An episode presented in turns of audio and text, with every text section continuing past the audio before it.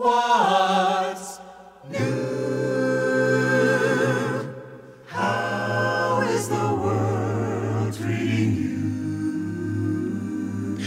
My name is Ed Peters, and I welcome you to another broadcast of What's New. We return today to Matthew chapter 16, moving on to verses 27 and 28, the final verses of this chapter. In verse 27, Jesus tells us that at his second coming, all accounts will be settled, and at that time, everyone will receive their proper reward. Now, in verse 28, we have two possible interpretations. First, a prediction of the Transfiguration, which happened a week later, and which demonstrated that Jesus will return in his Father's glory, as stated in verse 27. Then, second, it may refer to the day of Pentecost and to the rapid spread of the gospel described in the book of Acts. Mark 9, verse 1 heightens this interpretation. Mark writes that some of the disciples will not see death before they see the kingdom of God come with power. Perhaps a reference to the establishment and progress in the lifetime of some of those present of the new kingdom of Christ, which was destined to work the greatest of all changes on this earth.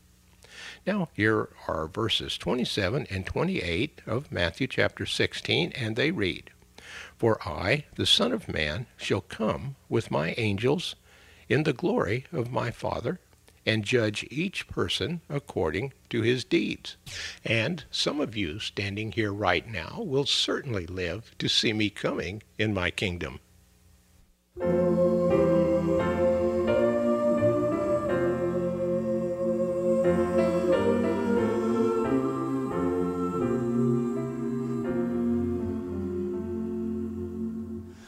Give thanks with a grateful heart. Give thanks to the Holy One. Give thanks because He's given Jesus Christ,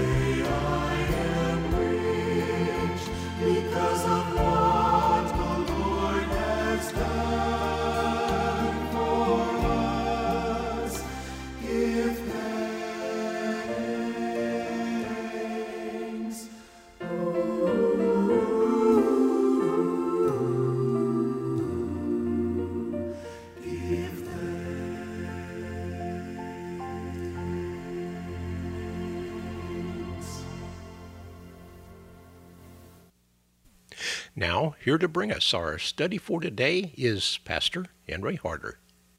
Most religions have some peculiar emphasis that makes them unique. For Christianity, it's the coming of God in Christ, his death for sinners, and his return to life, his resurrection. But the uniqueness of Christianity includes the sequel to this emphasis, and that is that this same Christ who left this dimension will re enter it. He will return to our world. He will bring history to a conclusion, and he will usher in his own kingdom and finally eternity. Jesus himself said to his disciples that the Son of Man is going to come in his Father's glory with his angels, and then he will reward each person according to what he has done. I'll tell you the truth, Jesus continued. Some who are standing here will not taste death before they see the Son of Man coming in his kingdom. That's Matthew 16, 27 to 28. I want to recap for a moment what I've spoken about in the preceding several programs. This very familiar exchange between Peter and Jesus which also involved the disciples, is crucial to our understanding of life with meaning. I'm focusing on Matthew's record in chapter 16, 21 to 28. For the first time, Jesus clearly predicts his suffering, death, and subsequent resurrection. He explains carefully and clearly to the disciples that he must go to Jerusalem and suffer at the hands of the elders, chief priests, and teachers of the law, and that he must be killed, but that on the third day he will be raised to life. Peter evidently stopped listening before Jesus was finished. He missed the part of the resurrection. He actually rebuked Jesus with the words, Never, Lord, this shall never happen to you. Peter did not want Jesus to have to go through the pain, suffering, and death. He wanted him to begin his political kingdom immediately. Knowingly or not, Peter's comment means that Jesus should bypass the cross and all that it stood for. What Peter wanted for Jesus, he also wanted for himself. He didn't want the pain, only immediate glory. That was selfish on his part. Jesus' reply was, Out of my sight, Satan, you are a stumbling block to me. What Peter was suggesting was precisely what Satan had suggested earlier. Of course, Satan would not want Jesus to die in the place of sinful men so that they could be saved. To bypass the cross is satanic in origin. It was at this point that Jesus said to the disciples, if any man would come after me, he must deny himself, take up his cross, and follow me. Here are three things Jesus mentions, expressed in the words deny himself, take up his cross, and follow me. Here's what Jesus said in my own words Peter, you are far too selfish. You are far too self centered to be an effective disciple. You are far too materialistic. You want the glory, but not the pain that the Christian life of following Christ might require. Deny yourself the immediate gains and glory, and take up your cross, which is a sign of submission, and follow me. Furthermore, Jesus might have said, Peter, it's not worth it. You might gain the whole world, but if you fail to relate to me, you'll forfeit your own soul and then there is no price that you can offer to buy it back. It seems to me that that's behind these words of Jesus. It is at this point that Jesus said, For the Son of Man is going to come in his Father's glory with his angels, and then he will reward each person according to what he has done. In my own words again, Jesus said, Peter, I will be leaving this space time dimension for the presence of God after my suffering, death, and resurrection.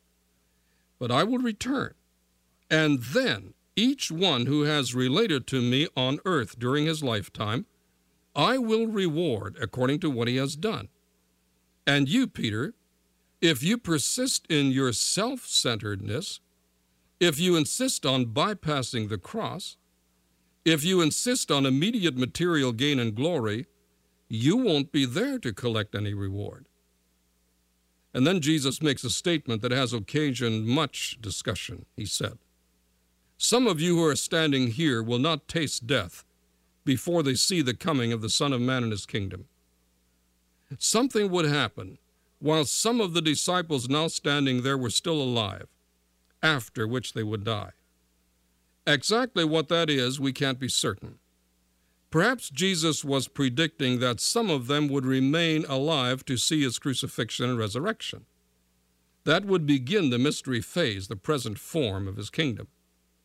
That is not to be confused with the utopia or kingdom of peace, which Christ shall establish at such a future time that he returns.